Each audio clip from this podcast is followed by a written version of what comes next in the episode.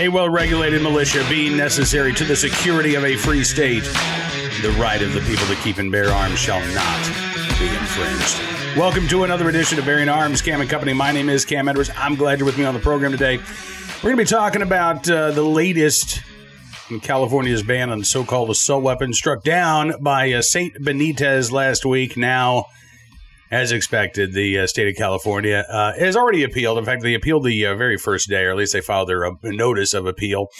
Uh, on Monday, we saw the uh, first appellate brief by California Attorney General Rob Bonta asking the Ninth Circuit to grant a stay of Judge Benitez's ruling, a decision that the Ninth Circuit almost certainly will grant because they've done so virtually every time a gun control law has come before them that's been struck down by a lower court, they've uh, said, hey, hey, hey, hang on, wait a second, let's put that back in place. Anyway, we'll get to that in just a moment. Before we do, however, there is something else we need to talk about Biden's America and the fact that it's crushing us. You've got companies laying off tens of thousands of workers, one after the other. America's working two jobs just to get by.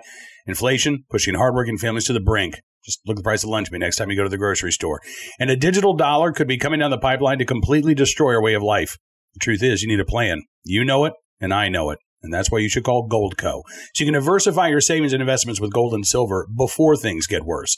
They're a six time Inc. 5000 winner, 2022 Company of the Year, with thousands of five star reviews. And they've helped people like you and me place over $1 billion in gold and silver.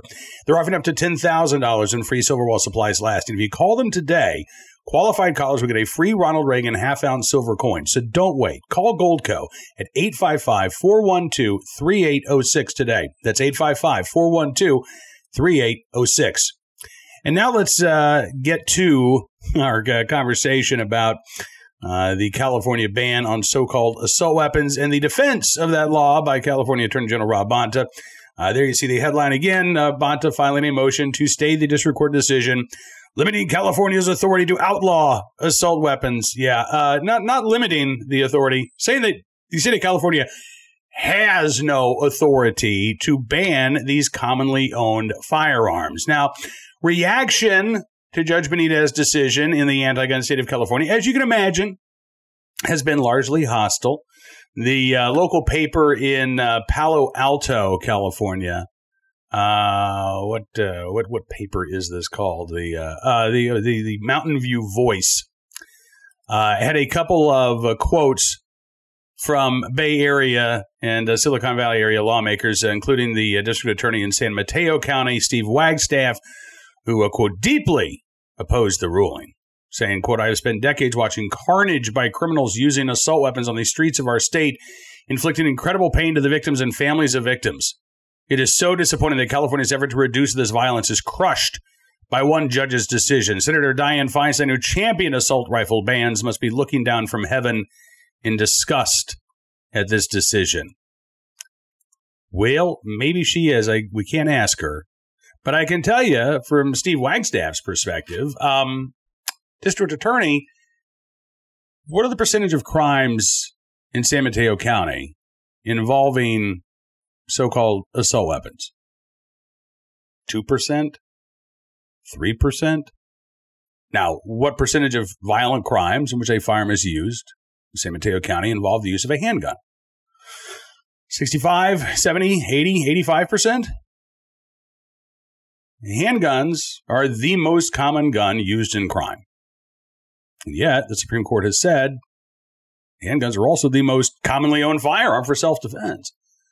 So just because it might be the weapon of choice for criminals doesn't mean that it falls outside of the scope of the Second Amendment's protections. It's also, again, commonly owned by law abiding citizens for lawful purposes. It is protected by the Second Amendment. The same thing goes for semi automatic rifles, the, the banned assault weapons under California law.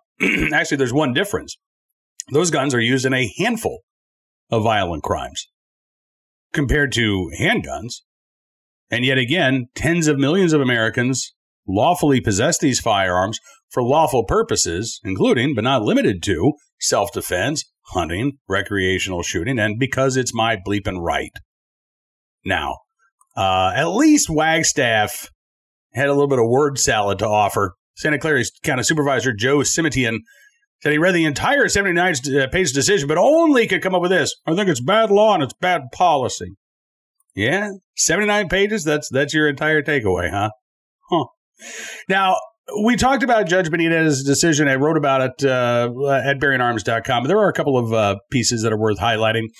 Uh, the judge noted, rightfully so, that, quote, in the United States, with its long tradition of gun ownership, there are no historical laws prohibiting simple possession of any type of firearm until long after the 1868 adoption of the 14th Amendment. That's too late, he says.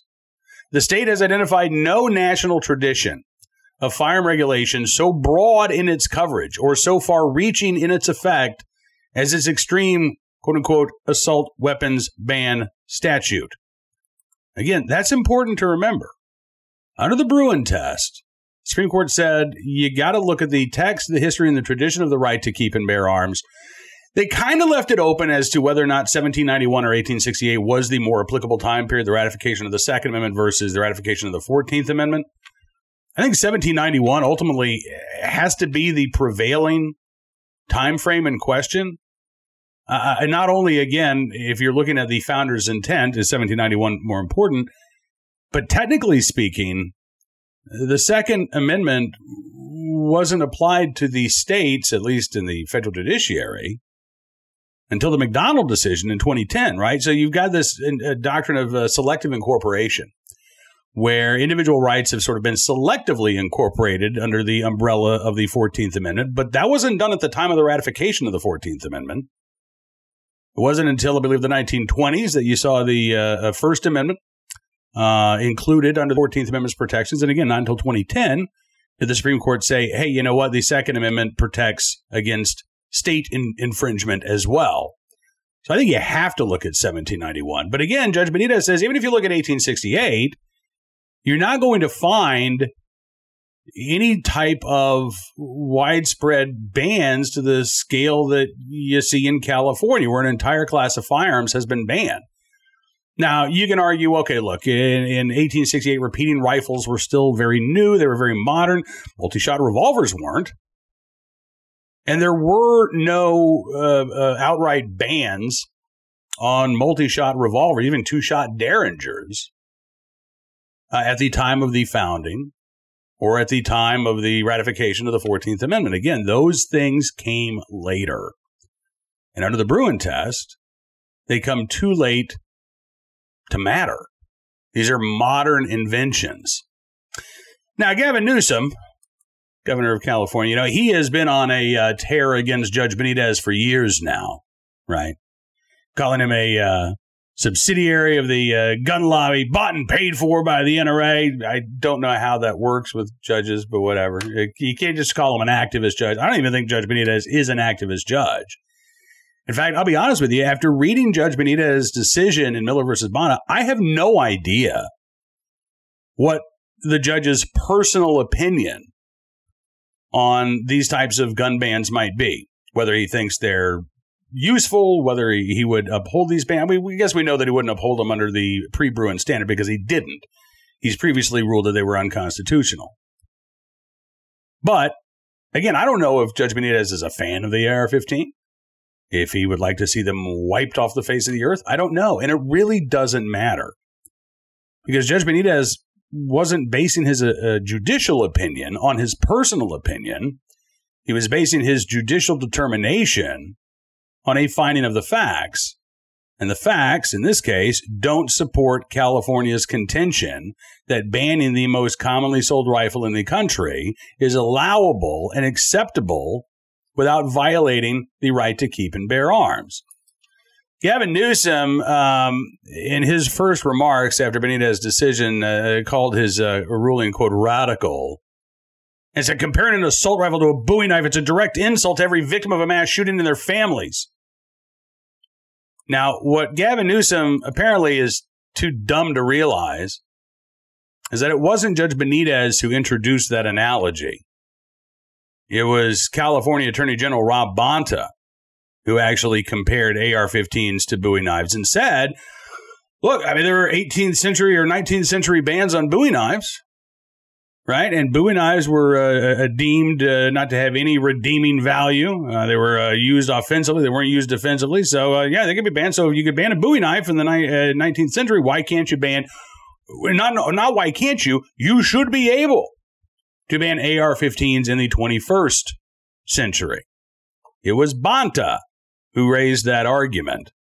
And as the uh, Firearms Policy Coalition pointed out on uh, X slash uh, Twitter Despite multiple anti gun politicians, including Gavin Newsom, criticizing the judge for comparing guns to knives, the Attorney General has chosen to argue that the judge didn't sufficiently consider how knife laws can provide historical support for gun laws. That's right. In Bonta's request to the Ninth Circuit for a stay of Judge Benitez's decision, he once again brings up knife laws from the 19th century. There you go. That's the uh, the, the quote here. Uh, that tradition is reflected in the history presented to the district court below, including regulations enacted in the 18th and 19th centuries, barring the use of trap guns, the possession and carrying of fighting knives and other weapons, and the concealed carry of dangerous weapons. Yeah, again, once again, bringing a uh, knife argument to a uh, legal gunfight, I guess. Yeah, that's what the Attorney General is doing. Um, now, what's going to happen with the Ninth Circuit? Well, if the past is any prologue, and I don't see any reason why it wouldn't be, the Ninth Circuit is going to grant that stay. Uh, the real question is going to be whether or not the Ninth Circuit goes the standard route of a uh, three judge appellate panel um, uh, guiding the, uh, the, the appeals process, and then going en banc, uh, or whether the Ninth Circuit will do what it uh, did with the uh, Duncan case, the magazine ban case not long ago, um, and sidestep that three judge panel because they knew that the three judge panel was going to side in favor of the plaintiffs and take it directly to an en banc review in order to get the desired uh, opinion from the Ninth Circuit. Not once not once since the Heller decision was handed down in 2008, 15 years ago, not once has the Ninth Circuit ever found a gun law to be unconstitutional. Now, you've had trial judges in the Ninth Circuit, like Judge Benitez, that have found various laws unconstitutional. You've had three judge panels in the Ninth Circuit that have found gun control laws to be unconstitutional. But in every one of those cases, those decisions are reviewed en banc and that en banc panel reverses the lower court decision, reverses the decision by a three judge panel, and upholds the gun control law in question. Every single flippin' time. But justice is blind, right? I mean, in the Ninth Circuit, I think it's peeking. But uh, yeah, justice is blind. So I expect we're going to see the same thing here with the Ninth Circuit. I think they will grant the stay. Don't know if they'll do a three judge panel or if they will uh, uh, go full on bonk.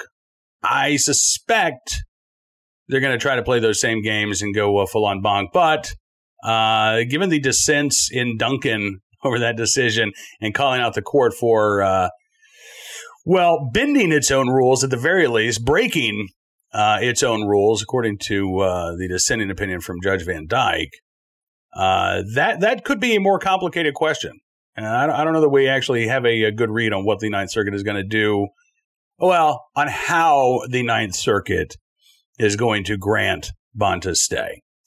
Uh, one thing is for sure, however, with the Supreme Court already granting, vacating, and remanding this case back to uh, uh, the Ninth Circuit after the Bruen decision was handed down, the court has already signaled it is interested in this issue. It is interested in this case. Now, it could be that Miller's not the first case to get to the Supreme Court. We still have this case out of the Fourth Circuit uh, Bianchi versus Jones now. It used to be Bianchi versus Frosh, but we've got a new attorney general. Oral arguments in that case were held almost a year ago, held in December of 2022. We've been waiting for that Fourth Circuit decision ever since. Now, the Fourth Circuit could kick the case back down to a trial court, or it could decide the case on the merits. It, it, based on the oral arguments, it sounded like the Fourth Circuit panel was ready to decide the case on the merits. But again, we haven't seen a decision. And if they do kick that case back down to the trial court judge, well, then that resets the clock. And then I would say Miller is the most likely uh, uh, case to get to the Supreme Court first. But again, all of this is up in the air. As I, I think anti gun judges are trying to play keep away from the Supreme Court uh, with these cases as much as possible. They want to delay, delay, delay until, um, hopefully, from their perspective, there is a change in the makeup of the court. You, you don't have six votes in favor of the uh, individual right to keep and bear arms.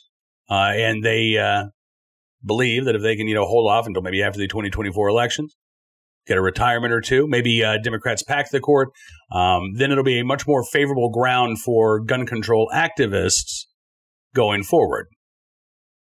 Whether or not they'll be successful in playing keep away from the court is another question for another uh, Cam and Company entirely. Right now, let's turn our attention to today's armed citizen story. Our good deed of the day and our recidivist report. We will uh, start there with a, uh, excuse me, sorry, I have a little problem with my computer. There we go, with a, a case out of Illinois. Man in uh, Champaign, Illinois, already on probation, arrested in a fight at Urbana parking garage. Now, this is not necessarily a, uh, a headline grabbing story, although it did make the local paper there in uh, Champaign, Illinois. What's interesting about this case, again, is the I think the commonality of it. Crimes like these are committed by suspects like these on a daily basis, and we rarely hear about it because they don't generally rise to the level of violence that's going to make the front page of the paper. Um, Zachary Overman, 30 years of age, no address listed, so we don't know if uh, he is uh, unhoused or uh, he just didn't provide a uh, address to officers. Charged Monday with aggravated battery in an incident over the weekend in a parking garage in downtown Urbana. Assistant State's Attorney Dan Taylor said Overman allegedly got into a fight with a man on Sunday, struck him in the back of the head. Urbana police said Overman appeared intoxicated. Now, at the time, Overman was on conditional release ahead of his trial on charges of allegedly fighting and taking the wallet of another man on October the 6th in Urbana. So just a couple weeks ago. Court records show he is also currently on probation for resisting a peace officer he has other convictions for domestic battery, assault, aggravated battery, obstructing a peace officer, and theft. So the question I have is given the laundry list of convictions that Mr. Overman was facing, why was he just released on conditional release? Again, no, I, I guess part of the SAFE-T Act. Right now, cash bail is a thing of the past in Illinois uh, at least for the vast majority of uh, criminal offenses.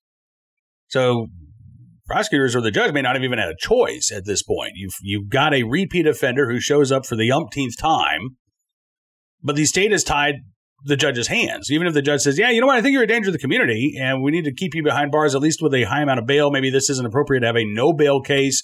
Uh, given that it, this was, you know, fighting a relatively minor crime, but gee, many Christmas, how many times are you going to show up here in court? So I want to want to make sure you understand the seriousness of what you're doing here.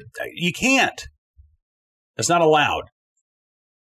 The Illinois Democrats, again, while going after law abiding gun owners, have enshrined this rinse and repeat process in the criminal justice system where the same faces appear time and time and time again, and nothing really happens. Again, put on probation, you're arrested, you're allowed to bail out, just conditional release. Just I'll give you, I'll give you my word. I'll show up in court. Whether or not that happens doesn't matter. While you're out on conditional release, you get arrested again, and then you're quickly put back back on the streets. This is a recipe for high crime rates. This is a recipe for recidivism.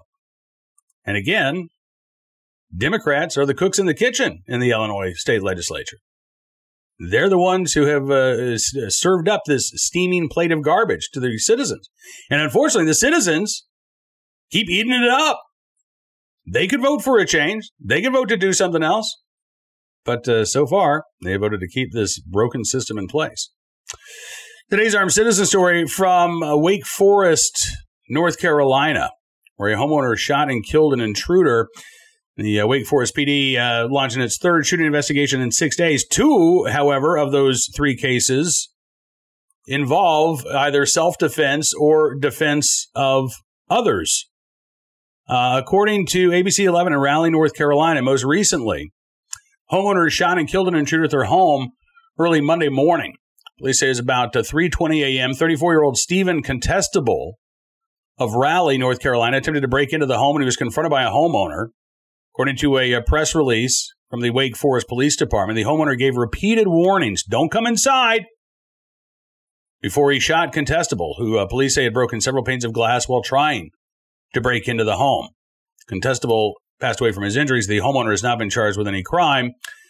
Uh, now, I, I, I, take issue with the way that this was reported by uh, WTVD. They say um, the Wake Forest Police Department said this was just the latest in a string of gun violence over the last week. Now, this wasn't. I, if this is your definition of gun violence, a justifiable homicide, then you've just rendered that phrase absolutely meaningless. One of the other incidents, though, the Wake Forest police are uh, investigating was a uh, incident that happened on Saturday. Uh, shooting in a parking lot at a grocery store. Two people told officers that a man identified as Mirza Zukanovic shot at them following a domestic related altercation.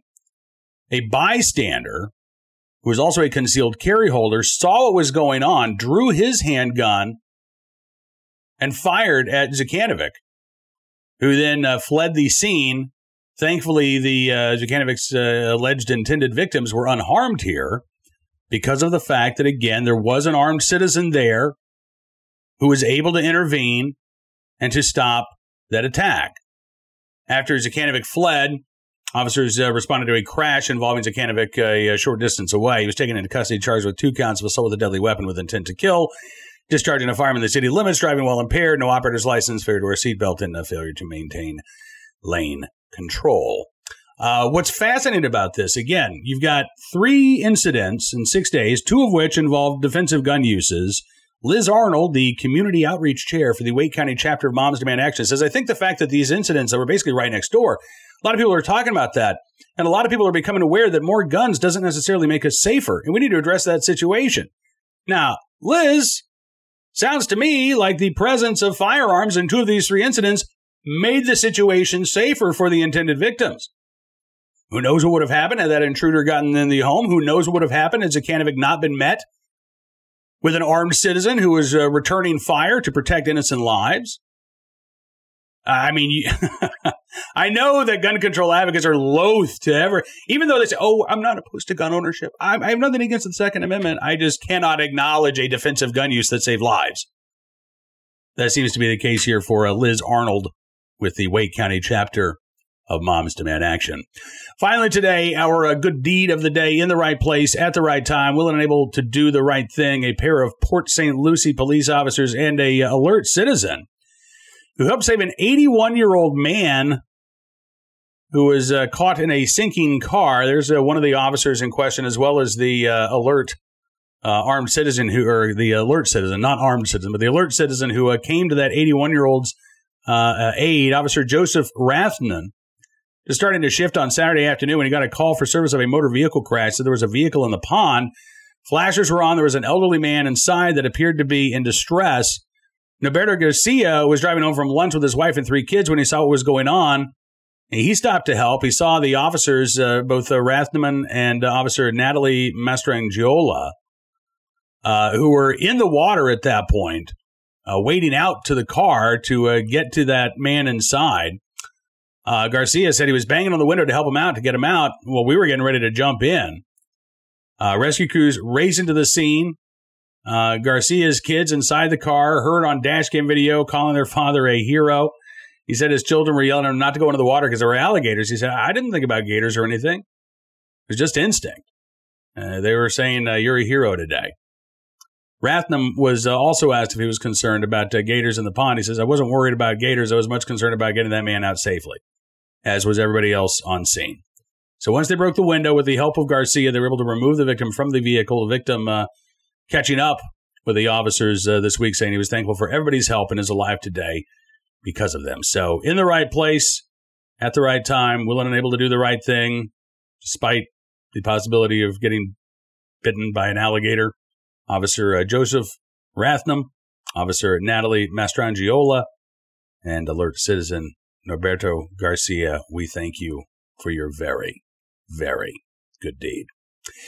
Now, that is all the time we've got for you on this edition of Bearing Arms Cam and Company. Coming up on Wednesday's program, we're going to be talking with Michael Schwartz from the San Diego uh, County Gun Owners Association, or San Diego County Gun Owners PAC, I guess. Um, San Diego supervisors voting today on whether or not to endorse Gavin Newsom's proposed gun control constitutional amendment. Now, the vote itself is entirely symbolic, but uh, again, it's a sign of where the San Diego County supervisors are. Uh, and that, of course, is going to have an impact on what they try to do to and for gun owners in the area. So we'll be talking about that vote with the Michael Schwartz on Wednesday's Cam and Company. Also, don't forget on Wednesdays I do my uh, weekly VIP Gold live chat with Hot Air's Ed Morrissey. It is always a great time. I would love for you to be a part of it. All you have to do become a VIP Gold member. Just go to bearingarms.com slash subscribe. Use the promo code GUNRIGHTS, and you can get a significant savings on your VIP Gold membership or just your VIP membership for Bearing Arms. Either way, you're going to get exclusive news stories and analysis you won't find anywhere else. You're a VIP Gold member. You're going to get that across the Townhall Media family of uh, websites, all kinds of great live chat events, not only with Ed Morrissey and myself, but Stephen Green, Stephen Kruiser, uh, some great folks. So again, I'd encourage you to check that out, bearingarms.com slash subscribe. We'll see you back here tomorrow with even more of the latest Second Amendment news and information from all across the nation. But until then, be well, be safe, and be free.